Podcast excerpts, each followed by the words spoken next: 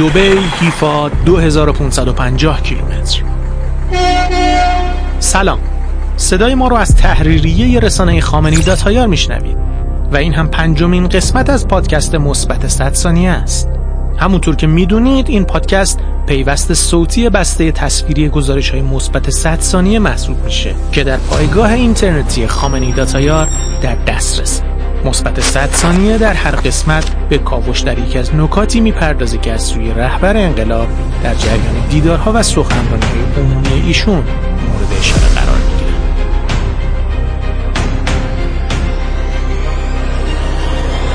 کشتی ها و نفتکش ها برای اینکه از بنادر غرب اروپا و دریای مدیترانه خودشون رو به هند و چین برسونن باید به سمت جنوب آفریقا دریا نوردی کنن قاره آفریقا رو دور بزنن و از اونجا وارد اقیانوس هند بشن.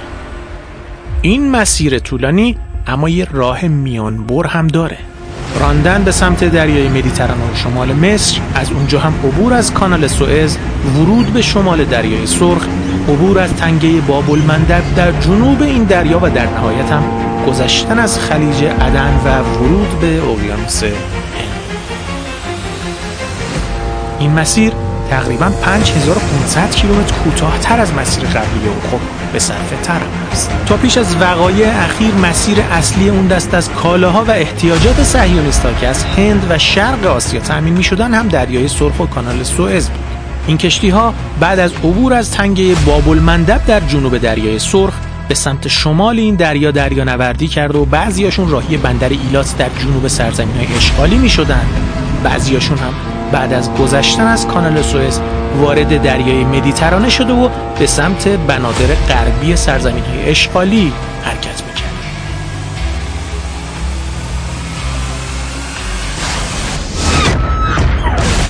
اتفاقی که بعد از جنایت اخیر صهیونیست‌ها در غزه افتاد این بود که جنبش انصارالله یمن که کنترل تنگه باب المندب رو در اختیار داره اعلام کرد تا وقتی که صهیونیست‌ها جنایاتشون رو در غزه متوقف نکنن. کشتی هایی که به مقصد بنادر سرزمین های اشغالی در حرکت باشن رو هدف قرار میده. در مقام مقایسه بد نیست بدونید که عرض تنگه باب المندب 25 کیلومتر و عرض تنگه هرمز 90 کیلومتر.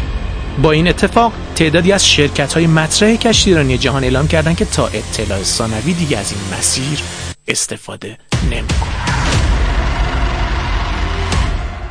حالا که یمنی ها موفق شدن به شریان حیاتی صهیونیستا فشار وارد کنند دوباره پای بعضی کشورهای عربی به ماجرا باز شده تا فشار را از روی صهیونیستا بردارند. این کشورها به جای همراهی تو این مسیر و تأکید بر قطع شریان حیاتی رژیم صهیونیستی دنبال آتش بسی هستند که خودشون هم در اون اختیاری نه صهیونیست‌ها با همکاری کشورهای امارات، عربستان سعودی و اردن در حال آماده کردن یک مسیر زمینی جایگزین هستند تا با وصل کردن مسیر 2550 کیلومتری دوبی بندر حیفا از روی زمین یک مسیر جایگزین برای تأمین احتیاجات صهیونیست ها راه اندازی بشه.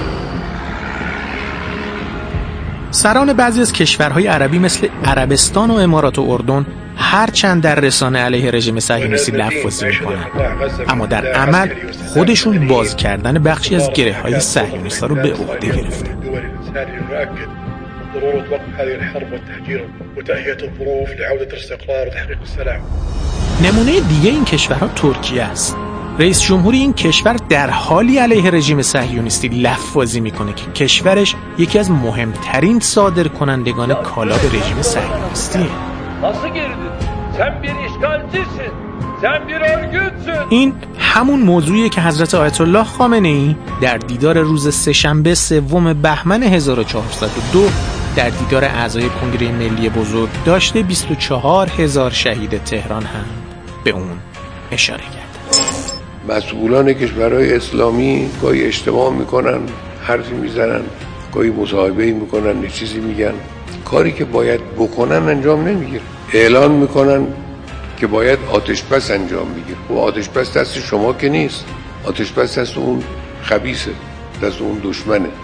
نمیکن شما میشینید چیزی رو تصویب می‌کنه که در اختیار شما نیست. چیزهایی هست که در اختیار شماست اونا رو تصدیق نمی کنید اون چیه؟ قطع شریان های حیاتی به رژیم صهیونیستی. این در اختیار شماست. می‌تونید شما کمک نکنید پشتیبانی نکنید ارتباط سیاسی و اقتصادی رو قطع کنید. این کارا رو می‌توانید بکنید. تا مثبت 100 ثانیه بعدی خدا نگهدار.